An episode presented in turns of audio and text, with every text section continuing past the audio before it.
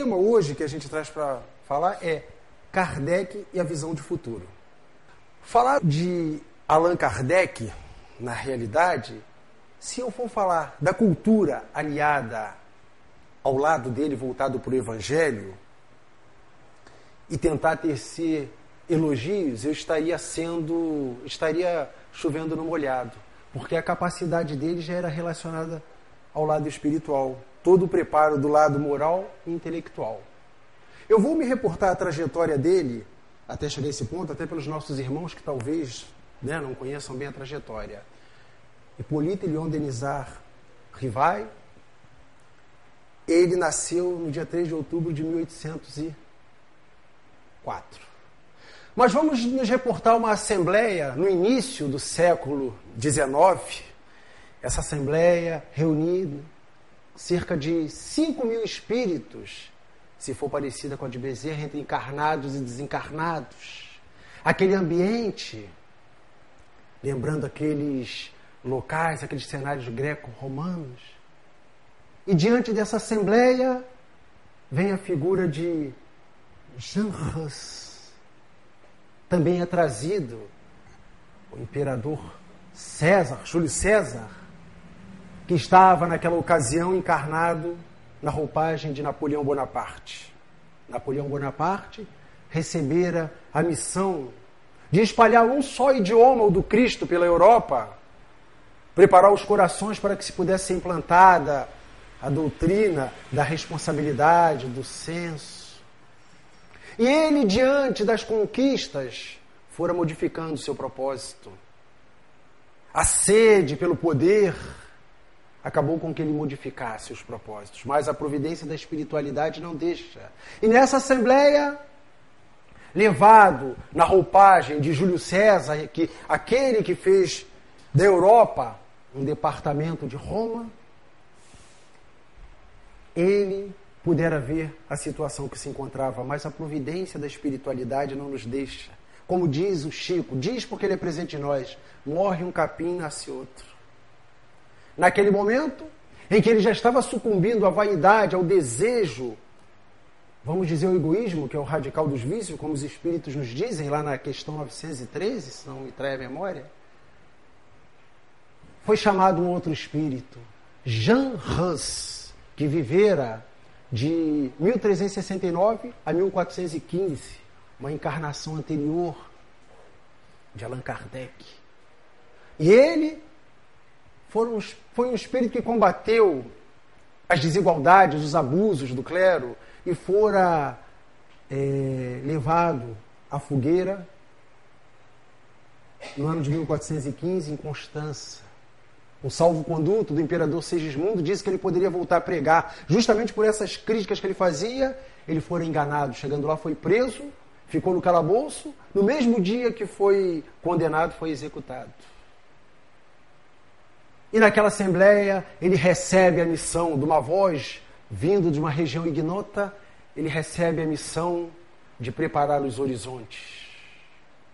E aí sim, no dia 3 de outubro de 1804, reencarna Hippolyte Léon Denisard Rivail em Lyon, na França, e com o seguinte detalhe: a vaidade, a sede de poder era tão grande que naquele mesmo ano em que ele reencarnava no dia 2 de abril de 1804. Napoleão Bonaparte recebia a coroa das mãos do Papa Pio VII.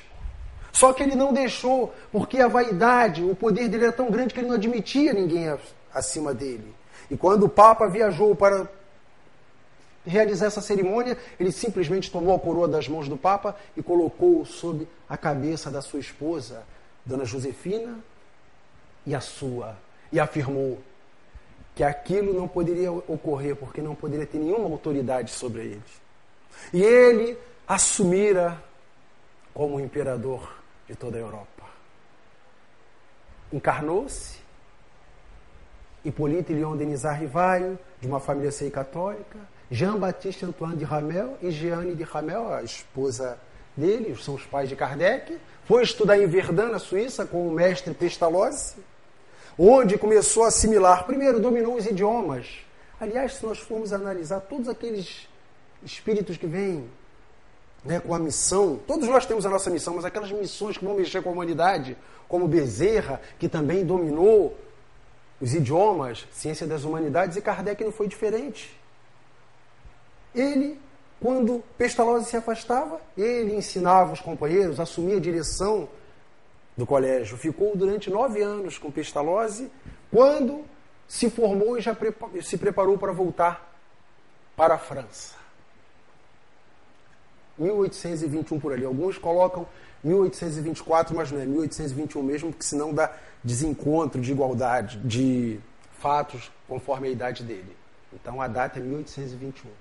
E ele retornou à França. E nesse período, o que acontecia? As modificações ocorriam. Mas o caráter daquele homem já estava formado ali, estava desenvolvendo ainda mais o seu lado moral e o seu lado intelectual.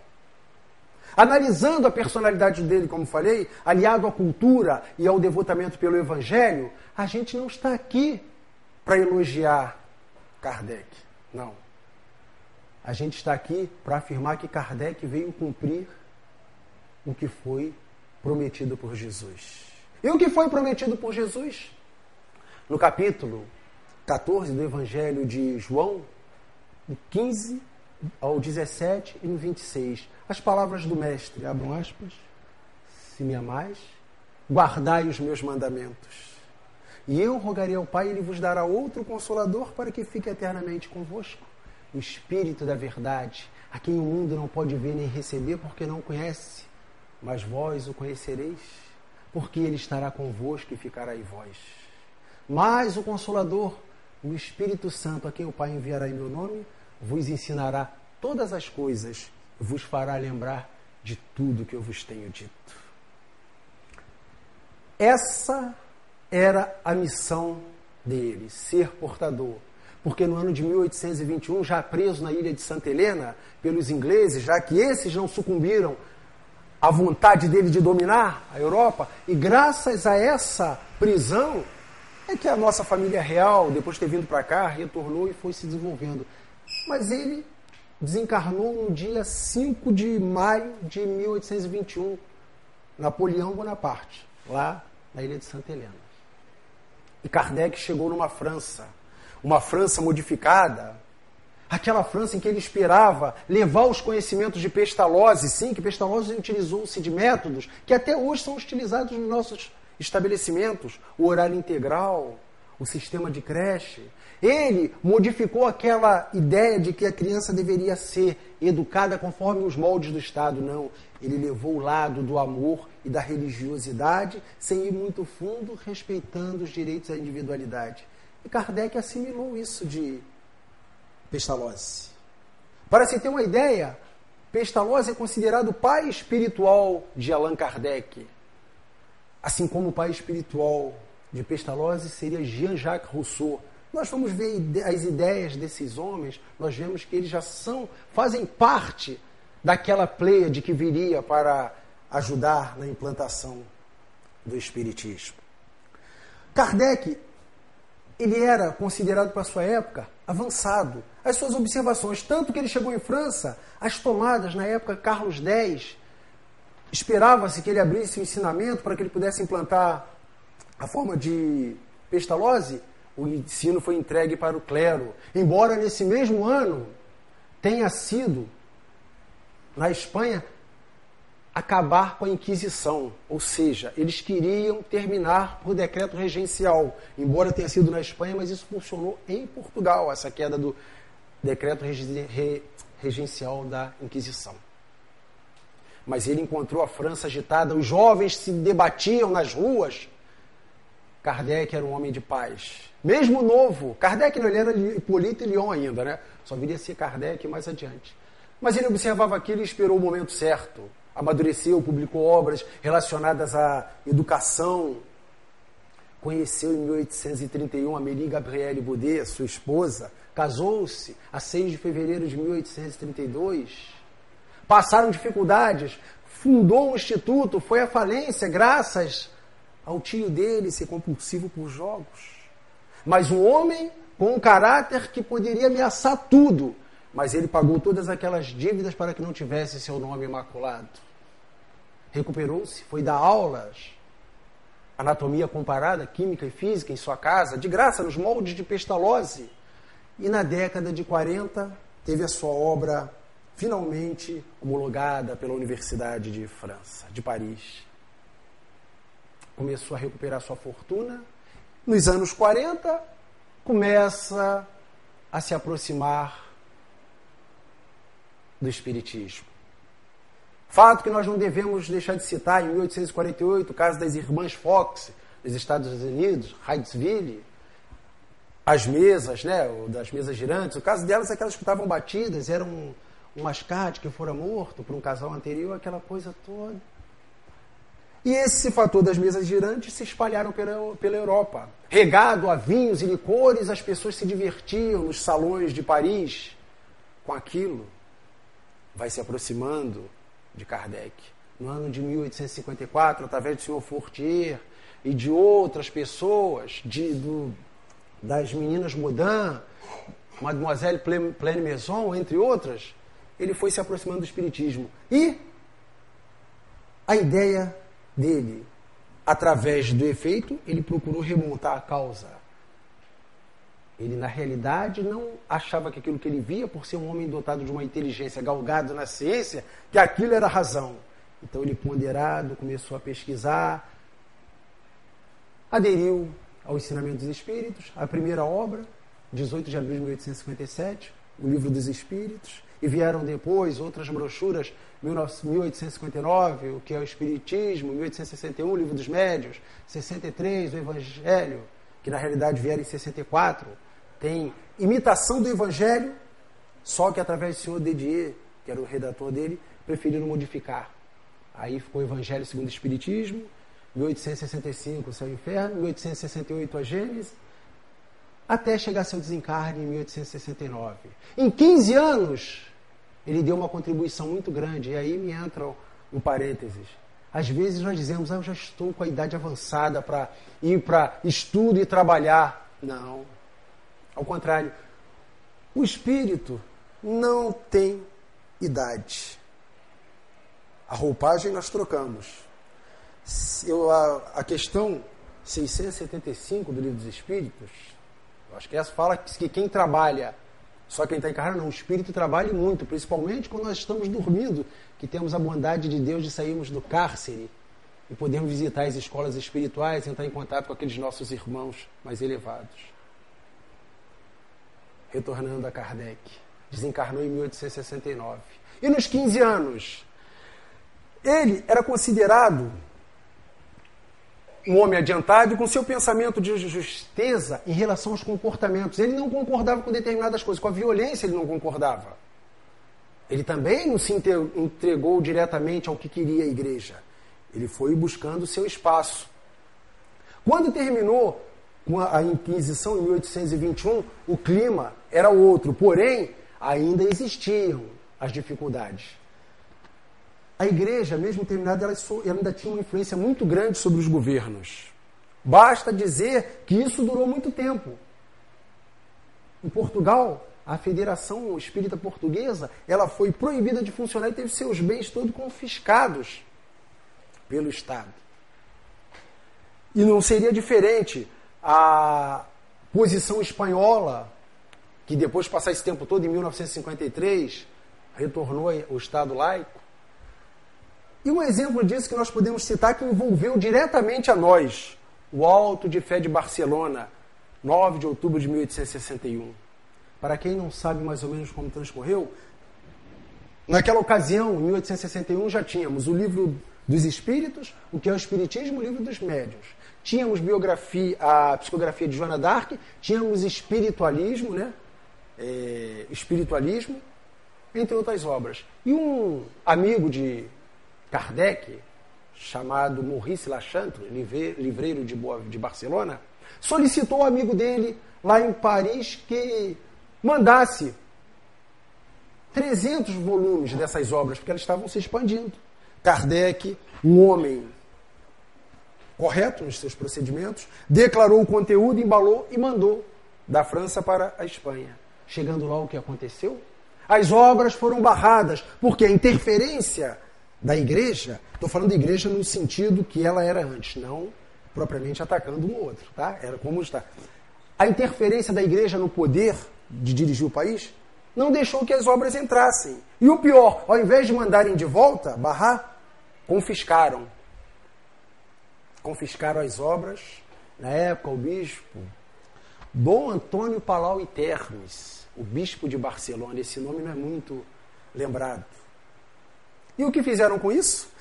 Ele achava que essas obras perigosas para os bons costumes poderiam trazer prejuízos ao país dele. E também não deixou voltar para a França. Quis arbitrar sobre a liberdade do outro país. E no dia 9 de outubro de 1861, resolveu levar em praça pública essas obras e queimar, levando todo aquele aparato como era feito na Inquisição, que já estava abolida 40 anos antes. A população, indignada, gritava fora, abaixo a Inquisição, e aqueles homens famintos de vingança contra a doutrina perniciosa do professor Vivai estavam ali. Levaram representantes do clero, representantes da justiça, os trabalhadores, os que iriam alimentar a fogueira. Quando terminaram, eles saíram e a população avançou nas cinzas. Por quê? Aquilo fazia parte da providência da espiritualidade. Kardec chegou a cogitar a possibilidade de entrar diplomaticamente para tentar recuperar as obras, mas o espírito já Dr. Demerro, que foi o seu médico, cuidava da sua saúde, lhe dava as orientações, falou: não, deixa isso para lá. As cinzas, o vento leva mais longe. E foi o que aconteceu. Algo proibido desperta curiosidade. E isso ele teria uma surpresa em 1867, lá em Tours, quando ele foi fazer aquela sequência de palestras, abriu mais de 50 reuniões em 20 dias e um jovem vem com um pote de vidro fechado, ostentando como um troféu as cinzas daquele ato odioso. Passados oito meses, o bispo de Barcelona desencarnou. E a grandiosidade da bondade das nossas casas, através dos nossos irmãos trabalhadores, nossos médios, nessa época, Jafé, sobrenome dela Jafé, não me recordo o primeiro nome, recebeu esse espírito. E esse espírito fora recebido lá e dissera que estava arrependido de ter cometido ato tão odioso contra o ensinamento do meigo nazareno. Mas naquele conforto que é dado dentro das casas, fora lhe dito: não se apoquente, meu irmão. O teu gesto estava previsto pela espiritualidade. E ao contrário do que pensas, ajudou mais a divulgar a doutrina dos espíritos. Que é a caridade que Emmanuel diz. O que, é que nós podemos fazer pelo espiritismo de caridade? É divulgar essa religião, essa ciência, essa filosofia. Em Portugal, a ditadura Salazar fechou essa federação, como eu falei, então as agressões vinham. E na França não era diferente. Mas o que aconteceu na França, onde ele estava? As agressões partiram para o lado pessoal. E Kardec foi vítima dessas agressões. Uma, uma delas foi tão, vamos dizer que foi tão despreparada, para não usar um termo mais pesado, que teve a coragem de ir a público, um sacerdote, e fazendo aquele sensacionalismo estilo programa do João Kleber, falou que tinha um neto de Kardec que tinha uma revelação bombástica a fazer, que ia jogar o caráter do avô dele por água abaixo. Aí nós nos perguntamos, o Espiritismo ele produz fenômenos de alta envergadura. Porque Kardec não tinha filhos, como é que ele poderia ter netos? Os dardos maliciosos vinham de todos os lados sem medir a consequência. Não conseguiu atingir a doutrina, mas atingiu a pessoa daquele que foi o instrumento da chegada dele para os horizontes da Europa e do mundo. Ele não se não cedeu a essas pressões e continuou firme. Vemos isso através do que é o Espiritismo, quando ele debateu com o sacerdote, com o cético. Ele debateu. E esses nos fortalecem. É como está aqueles irmãos que estão do nosso lado, que das vezes vêm nos trazer a dificuldade, são esses irmãos que vêm nos dar força. E ele se fortaleceu muito. No debate com o sacerdote, ele provou para ele que o sacerdote falou para ele que a reencarnação não aparecia na Bíblia. E ele falou: não, e citou um exemplo de Eudá e humildade, da reencarnação, não, da conversa com os espíritos. Assim como João de Escantimburgo ficou de cara grande perante Chico, quando Chico afirmou para ele no Pinga Fogo em 1971 como Moisés teria recebido aquelas escrituras. Não teria sido por, através de uma comunicação mediúnica? Mas retornando, naquela época, ocorreu uma libertação muito grande entre os intelectuais. A visão era outra. Graças a isso, a revolução começou por causa do pão francês. Não poderia ter outro lugar mais correto para iniciarmos essa modificação. Haviam alguns pensadores que estavam mudando, se alinhando a Kardec. Um exemplo desse é Leon Denis, Camille Flammarion, entre outros. Entre outros que tiveram ali, mas principalmente Camille Flammarion, que fez o discurso emocionado. E muitos outros que estavam, mas não tinham colocados, não estavam expostos. No Brasil nós tínhamos Dr. Bezerra, Elias da Silva, entre outros vários. Esse pensamento já estava modificando, já estavam vendo que o descompasso entre a religião e a ciência era grande. Tinha-se aquela ideia de levar para o lado do positivismo, ou seja, provar através da palpabilidade. Se a ciência não provou, não era. Mas tinham fatos que eram impossíveis de serem contestados. E aí? as perseguições continuaram. A, esse positivismo criou um clima propício para levar ao materialismo do século XX. Materialismo, eu não acredito em nada. E o materialismo levava às ambições humanas. Olha o cenário em que se encontrava Kardec, tentando levar para o lado espiritual a valorização do ser e não do ter, a valorização da nossa essência, do espírito, porque o corpo é perecível. Esse nós vamos trocar. Agradeçamos ao Pai. Ainda nesse cenário, a mesma dificuldade comparada a Jesus para ter as palavras numa época que não era, e ele foi persistente. Há relatos em que Kardec chegou a pensar desistir. Quando ele recebeu ali, numa das reuniões que ele foi participar, antes da casa do senhor Baudin, acompanhado de um senhor chamado Carlote, ele estava pensando em desistir.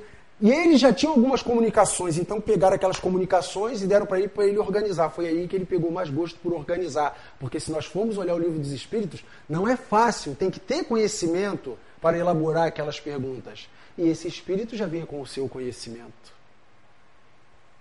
Dando continuidade, ele foi entrando em campos que até então a sociedade não tinha coragem de entrar. Porque nós nos esquivamos de determinados assuntos até hoje na nossa sociedade. É verdade, tem assuntos que nós não tocamos. E já no livro dos Espíritos, nós vemos alguns assuntos que os Espíritos já respondiam naquela época, 1857. A mensagem religiosa, dizia ele, servia só para o egoísmo daqueles, aqueles homens que estavam, porque não chegava ao povo. Existiam tempos em que, na realidade, os lugares em destaque eram para alguns, relacionados aos santos ofícios, podemos dizer assim. Quem podia mais se teria as portas do céu abertas? Esse espírito trazia na sua essência esse combate, porque a história de Jean Hus, na sua encarnação anterior, era por isso também. E aqueles pensadores já estavam vendo essa modificação, que o egoísmo, a igreja era só para alguns, mas eu e o todo. Estava se afastando do ensinamento simples, puro, sincero que era dado por Jesus. O amar ao teu próximo como a si mesmo existia. Mas a população ia se esclarecendo a respeito disso. E Kardec percebia isso. Naquele momento em que a população estava precisando, até Karl Marx veio com uma frase que dizia: a religião é o ópio do povo, aquela substância que entorpece, que sente a necessidade, que se sente melhor, vamos dizer assim, se sente o super-homem, e a população via que a religião era necessário aplicar o que Jesus ensinava. Começava a perceber a sua força, mas as palavras de um homem com essa capacidade, com Marx, entre outros que tivemos, levava aquele impulso, criando um clima propício para que Kardec pudesse atuar também no campo social. E qual é a conquista do campo social? É buscar a igualdade, o bem-estar da coletividade. E isso não tinha.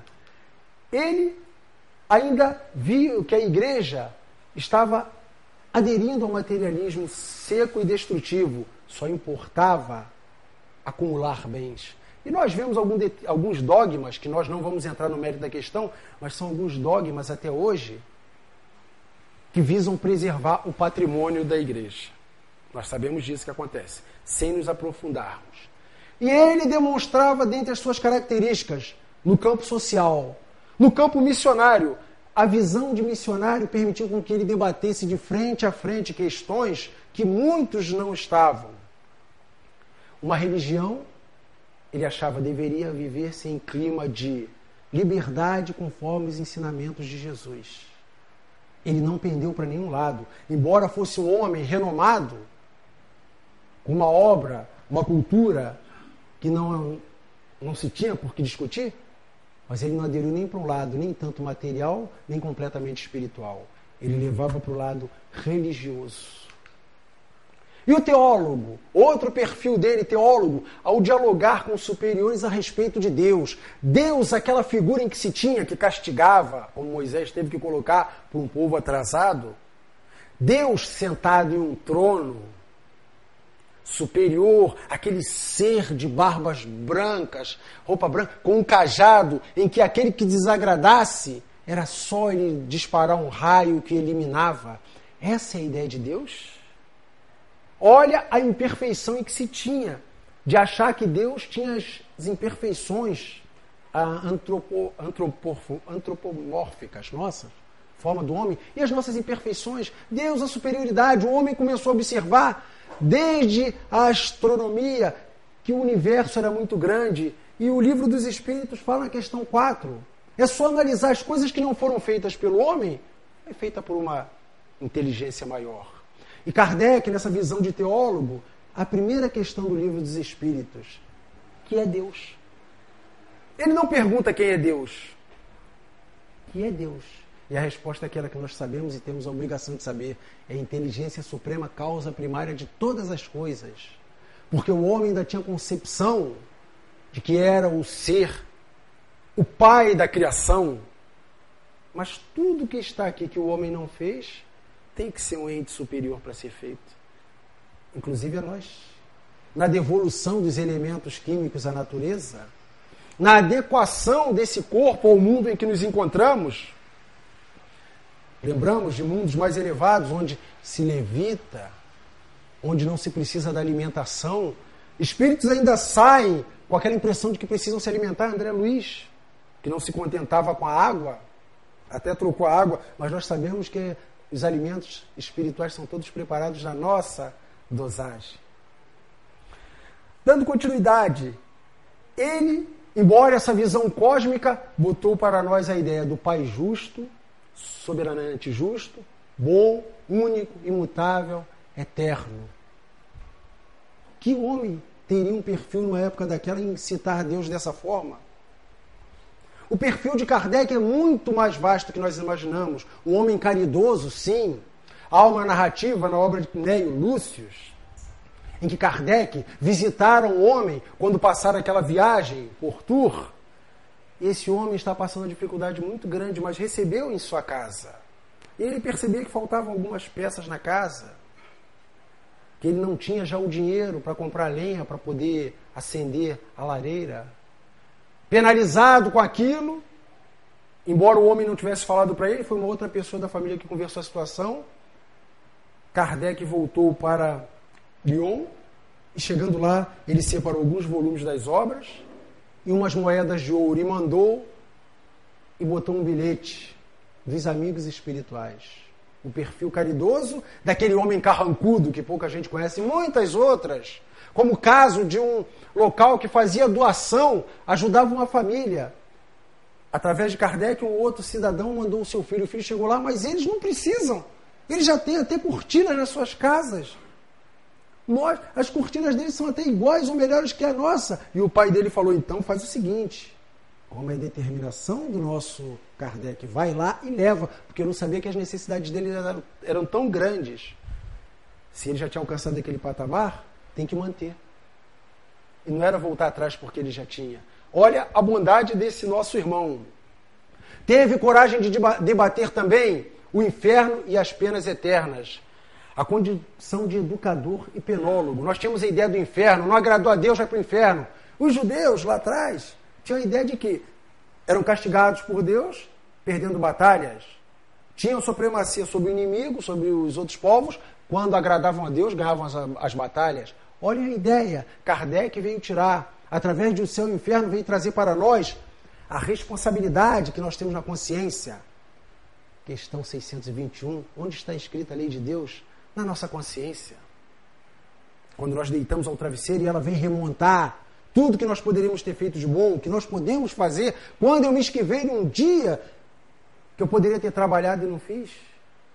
E ele veio trazer isso. A ideia de que os anjos não eram seres privilegiados, não.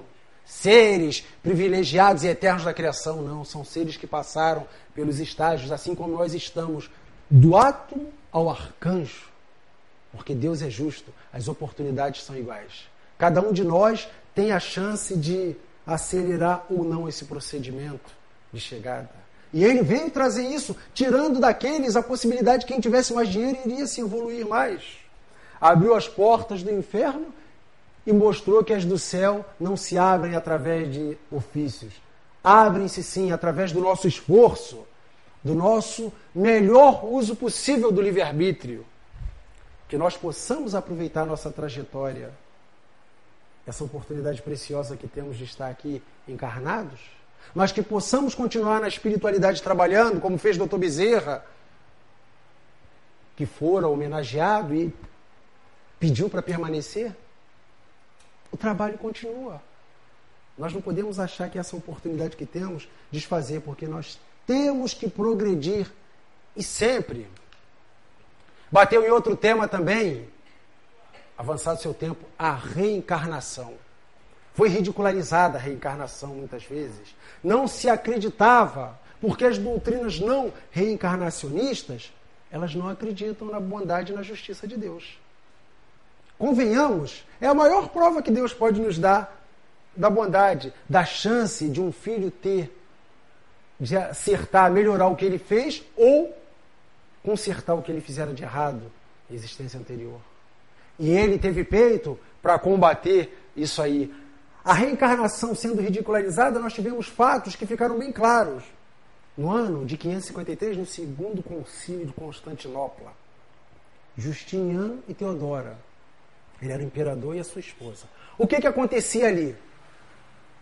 Teodora, ela tinha, ela, vamos usar os eufemismos do Chico. Uma mulher que comercializa o sexo, Chico usava só os eufemismos. Então eu não tenho o direito de usar o termo, eu tenho que, no mínimo, tentar falar na bondade que Chico tinha e tem. E naquela região, ela era conhecida pelas outras, que se orgulhavam em dizer que ela tinha sido prostituta e que estava casada, virou, casada virou uma cortesã. Mas aquilo incomodava Teodora, incomodava e muito. E o que, que ela fez? Interferindo no Estado, que ela já fazia isso através de seu marido, no concílio ela botou o Papa em situação vexaminosa. Papa Virgílio. Fizeram todos os desmandos e fizeram com que se retirasse qualquer insinuação ou palavra reencarnação dos textos bíblicos, porque existiam. E por que, que existiam? Aquele povo que cercava ali era ligado a Orígenes, um filósofo que vivera em torno de 300 anos antes. 500, 300, dali mais ou menos no ano 200, quando aquelas sagas de Ave Cristo, né? Paulo Estevão, mais ou menos naquela época, e seguia Jesus e ele pregava a reencarnação. E o povo havia aderido àquilo. Três séculos depois, não aceitava. Então, o objetivo dela e do marido era acabar com essa teoria de Orígenes. E acharam que nesse concílio, tirando a palavra reencarnação do texto bíblico, resolveria o problema. Kardec não tinha essa visão. Sabe-se que a reencarnação ela é inexorável, nós não podemos modificar. Todos nós nascemos, crescemos, reproduzimos, envelhecemos e morremos. O corpo. Mas o espírito, ele só cresce adquirindo conhecimento, adquirindo a bagagem moral e intelectual por todo o bem que deixou, por todo o mal que deixou de fazer. E a ideia deles era que se tirasse da escrituração, essa concepção seria abolida. Nesse período, nós vemos que desde que Jesus veio anunciar o Consolador prometido, até quando esse Consolador veio se concretizar, na maturidade de Allan Kardec, vieram vários irmãos ali que buscavam revitalizar no povo, na população, aquele sentimento da divindade. A necessidade de riquezas, quando os nossos irmãos da Europa cruzaram o oceano, não vieram para distribuir conhecimento, não, eles vieram para buscar riquezas. E assim estava no tempo de Kardec. Ele também foi de encontro a outro ponto que muitos se esquivavam, trabalho. Vejam que no lado da sociologia ele entrou em pontos. Por quê? Aqueles homens, principalmente aqueles do clero, tinham as pessoas que trabalhavam 12 horas, jornadas estúpidas, sem direito a nada. E a população castigada já duvidava dos ensinamentos que eram pregados por Deus, por aqueles homens porque quando batia nesse assunto, eles se esquivavam. O mais velho tem que repousar para que o mais novo trabalhe por ele. Quando o Estado não cumpre, ele tem que ser amparado pelos mais novos, sim. Era a concepção de Kardec. Ele foi o primeiro a levar o relacionamento entre capital e trabalho para dentro das discussões com os espíritos. E quando os espíritos respondiam, todas essas questões estão no livro dos espíritos mas que ainda estava embargada na sociedade voltada para o materialismo. E ele vai mais além. As classes religiosas se calavam porque tinham a culpa no cartório. Muitos ali possuíam trabalhadores até no sistema de escravidão. Ha, escravidão. Ele tocou nesse assunto também. Nenhum ser tem o direito de se apossar de outro e determinar castigos a ele, os espíritos responderiam isso a ele. E a escravidão, ainda nos Estados Unidos, Cuba e Brasil. O Brasil nós tivemos aqui obras de Dr. Bezerra de Menezes, né? Para combater a escravidão sem criar prejuízo ao Estado. Esses espíritos nessa sintonia buscavam o que deveria ser feito na concepção de Jesus. E respondiam, mas quem queria escutar? Porque nós temos a nossa deficiência. Quando nós chegamos em um local e não escutamos o que nós queremos escutar, nós ficamos desagradados. Imagina naquela sociedade, um homem com essa responsabilidade falar da escravidão e debatendo, mas ia contra os interesses. O que, que predominava? O interesse da posse. Ele também foi outro assunto que era afastado. A lei do casamento. Perguntado aos espíritos se era correto dois seres se unirem, ele falou que seria correto, mas essa união não pode ser forçada através de um desígnio, um ofício religioso, porque a verdadeira atração é a atração espiritual. As famílias, elas se compõem no verdadeiro laço de parentesco, é o parentesco espiritual. Jesus sentencia isso. Mateus 12, 46, 50, está lá. E ele contestava: e por que isso? Vamos ao exemplo do nosso Dom Pedro II.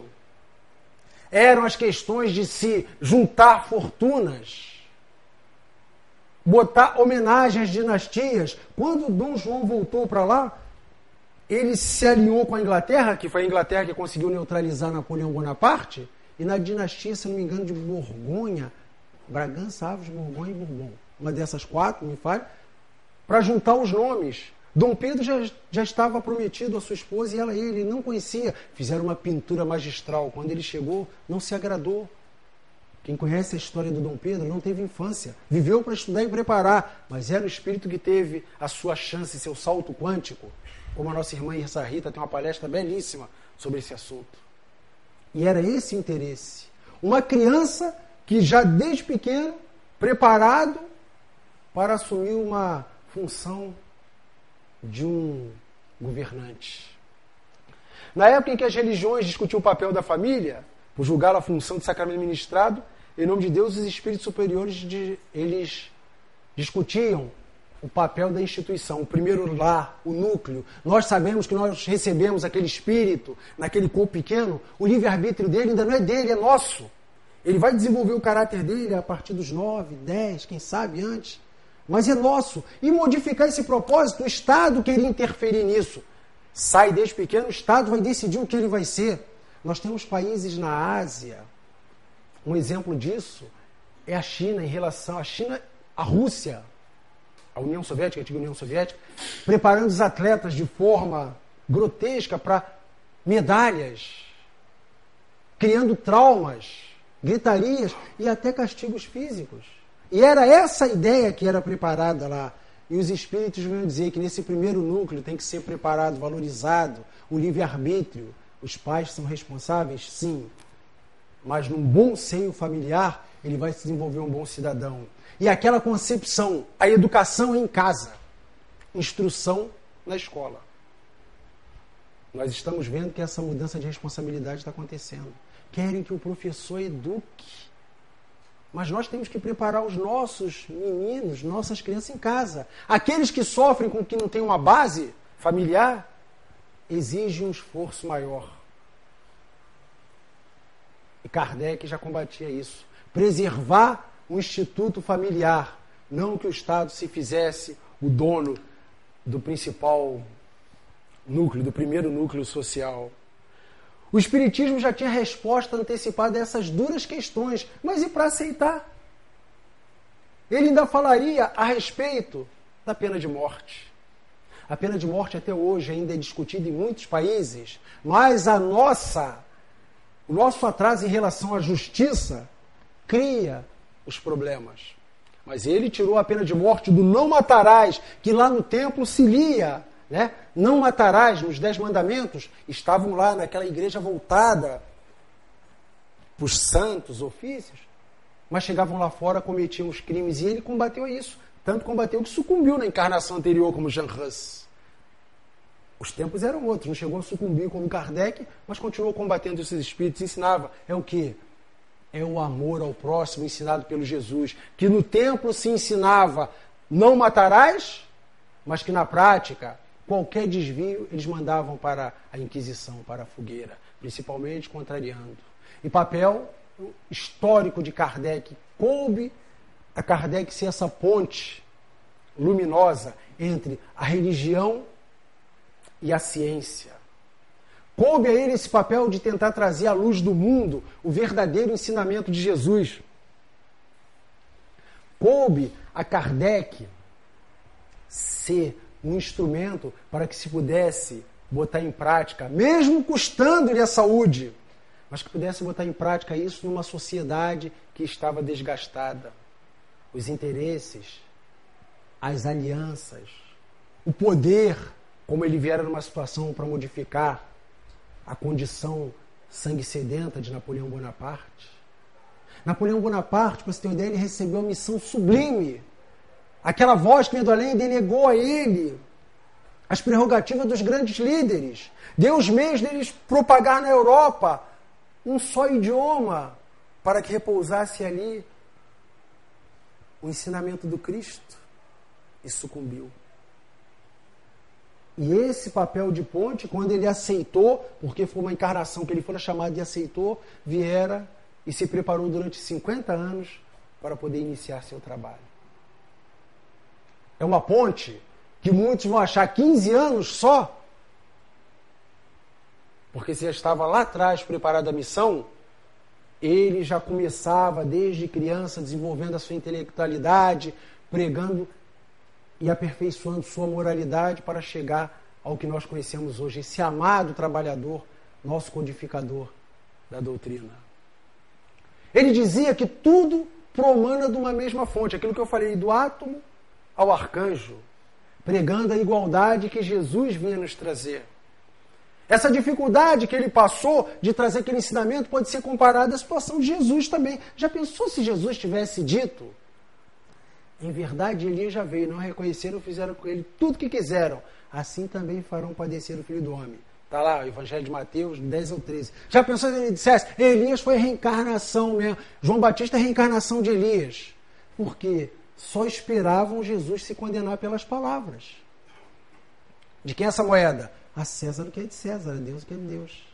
Estas tais que são pegas na prática de adultério, conforme a lei, é, preconiza que sejam apedrejadas. O que pensa disso? Esperavam que Jesus dissesse, eles estão errados. Não, ele, aquele que estiver sem pecado, que atire a primeira pedra. E foi para o chão. Bateu na consciência. Tanto que naquele momento saíam os mais velhos e os mais novos foram saindo por último. Porque na certeza de que nós, mais velhos, somos mais experientes. E o nosso erro pesa mais do que um erro de uma criança. Porque nós já temos, já temos a consciência. Temos a lei de Deus na consciência. E essa lei, os Espíritos também afirmaram que ela é eterna e imutável como o próprio Deus. Nós temos toda essa lei na consciência. Ela é armazenada na nossa porção perispiritual e que nos dá essa oportunidade de botarmos em prática o que nós colhemos do passado dessa bagagem. E não seria à toa que um homem desse foi delegado para cumprir essa missão da codificação da doutrina que repousa na lei da natureza. Digo ainda, se ele não tivesse atribuído todo esse cabedal aos espíritos, nós pegamos a Gênese. A leitura da Gênese é algo fantástico. Essas mudanças que estão acontecendo aí no, no tempo, a mudança climática, que nós algumas vezes vimos na escola, mas a Gênesis vai mais a fundo, como um trecho que, quando fala da precessão dos equinócios, mudança do eixo da Terra, isso em 1868. E nós aprendemos tudo. É normal o que está acontecendo? O homem contribui no plano aqui. Mas a providência de Deus dá que isso vai se modificar. Onde é terra vai ser água e onde é água vai ser terra. São 25.868 anos para se cumprir esse ciclo. Está na Gênese. A ciência refutava isso ainda.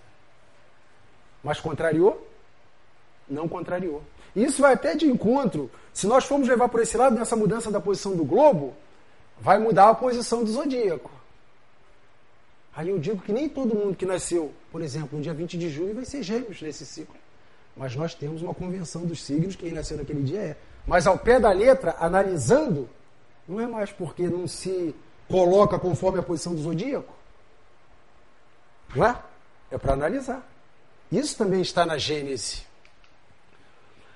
A marca inquestionável de Kardec é o fato do pensamento dele não estar ligado a nenhuma religião, nenhum tipo de filosofia, nenhuma ciência.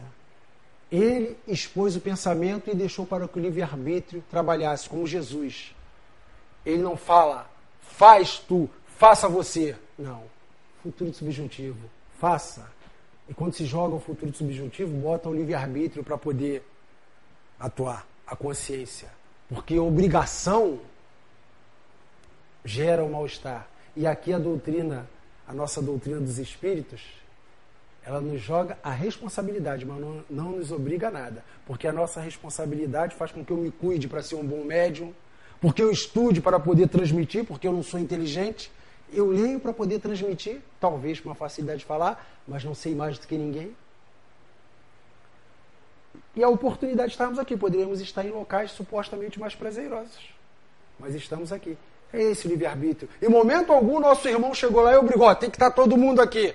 Não, nós viemos por amor e por, por prazer. E esse fenômeno que aconteceu com Jesus, uma figura admirável, Jesus, modelo e guia, questão 625, que Deus nos deu, é admirável assim como nosso, pens nosso pensador, nosso professor, não querendo compará-lo totalmente. Falo das dificuldades encontradas à sua época. porque Kardec foi um filósofo, educador, sociólogo e teólogo. Em todas essas partes, o filósofo trouxe o seu conhecimento através da elaboração das perguntas para que pudesse formular o livro. O educador, professor, de forma gratuita, ensinou, escreveu livros para educação, preocupado com o método pedagógico em França. Sociólogo em questões, debateu questões do trabalho, relacionamento de casamento, relacionamento da, do empregado, patrão. E o teólogo, que de frente a frente falou da existência de Deus, não perguntando quem é Deus, perguntando o que é Deus. Ele pode ser comparado numa frase de Hegel, um filósofo alemão desencarnou em 1831. Hegel dizia a seguinte frase: O homem comum se mede dos pés à cabeça. O grande homem se mede da cabeça para o alto, levando em consideração a dimensão dos seus pensamentos ideais e todo um legado que ele possa deixar de avanço para um povo, para uma geração. O Espiritismo atinge a todos, por mais que nós não queiramos, atinge a todos nós, porque nós somos seres da criação estamos reencarnando em constante evolução. Esse homem, ele não tem o devido conhecimento ainda dentro de muitos espíritas. Nós não temos. O fato dessas homenagens terrenas, ele não fazia questão, mas uma homenagem muito bonita aconteceu com ele. Ele desencarnou. Ele foi sepultado no dia 2 de abril de 1869. Um ano depois, após a inumação cadavérica dele, espíritas belgas resolveram se reunir e homenagear. De que forma? Ele fora sepultado no cemitério de Montmartre. E Père Lachaise era um cemitério onde os túmulos, através das suas ornamentações, davam a ideia do caráter daquele que tinha sido ali. Pessoas que deixaram um legado na cultura, nas artes, Molière, Balzac, é, Edith Piaf, mais recentemente. Então tinha aquele encantamento nos túmulos. Sabendo que ele teria sido um druida, o povo belga era agradecido a ele. E os druidas tinham por hábito homenagear Deus no interior das florestas construindo dolmens, que na época eram monumentos monolíticos, três pedras na vertical e uma pesada laje na horizontal. E eles construíram lá em Père Lachaise esse túmulo, que acho que todos já tiveram oportunidade de ver, com dois, duas, vamos dizer assim, duas tumbas. Não é o nome que se dá, é outro nome mais suave. Uma para ele e outra para sua esposa, Amélie Gabrielle Boudet, que desencarnou em 1883 e está lá sepultada. Mas o mais importante disso é a necessidade da homenagem. Aquele túmulo dava a característica das honrarias feitas àquele espírito. Mas a frase que foi colocada na erma, todo efeito tem uma causa. Todo efeito inteligente tem uma causa inteligente. O poder da causa está na razão da grandeza do efeito que produz. Kardec, olha o efeito que produz em nós. E continua produzindo. Mas a frase que mais chamou a atenção, que atribuem a Kardec, está lá. Netre mourir, renetre encore. Progresser sans ceci. Telle est la loi. Nascer, morrer, renascer ainda e progredir sem cessar. Tal é a lei. Mas essa lei, ela não se solidifica no nosso plano material se ela não estiver estribada no fora da caridade na salvação que ele teve a coragem de sua época em trazer no Evangelho, contrariando o que preconizava, fora da igreja não há salvação. E nós estamos vendo que não é fora da igreja, é fora da caridade que não há salvação. Por isso que nós temos sempre que homenagear em nossos pensamentos, nos nossos, nas nossas vibrações, esse trabalho do nosso codificador, que em época difícil não sucumbiu às vontades dos poderosos que em épocas difíceis teve a coragem de colocar o pão distribuído por Jesus à mesa para a população, a esse nosso codificador que, quando sucumbiu na Vila Seguir por um aneurisma, foi exaustão do trabalho, mas estava com a sua missão cumprida, porque lá em 1861 ele foi avisado que ele teria pouco tempo, mas o tempo foi suficiente. Essas homenagens seguiram, eu encerro aqui com um soneto Casimiro Cunha, Assembleia de Luz, Chico Xavier, esse livro é da década de 40, que diz assim: Sobre a terra de sombra e amargura, a treva espessa e triste se fizera. A ciência e a fé nas asas da quimera, mas se afundavam pela noite escura. A alma humana de então se desespera, e é eis que das luzes místicas da altura desce outra luz confortadora e pura de que o mundo infeliz se achava espera. E Kardec recebe-a sobre o abismo, espalhando as lições do Espiritismo em claridades de consolação. O emissário da luz e da verdade entrega ao coração da humanidade a doutrina de amor e de redenção. Que assim seja, meus irmãos. Muita paz.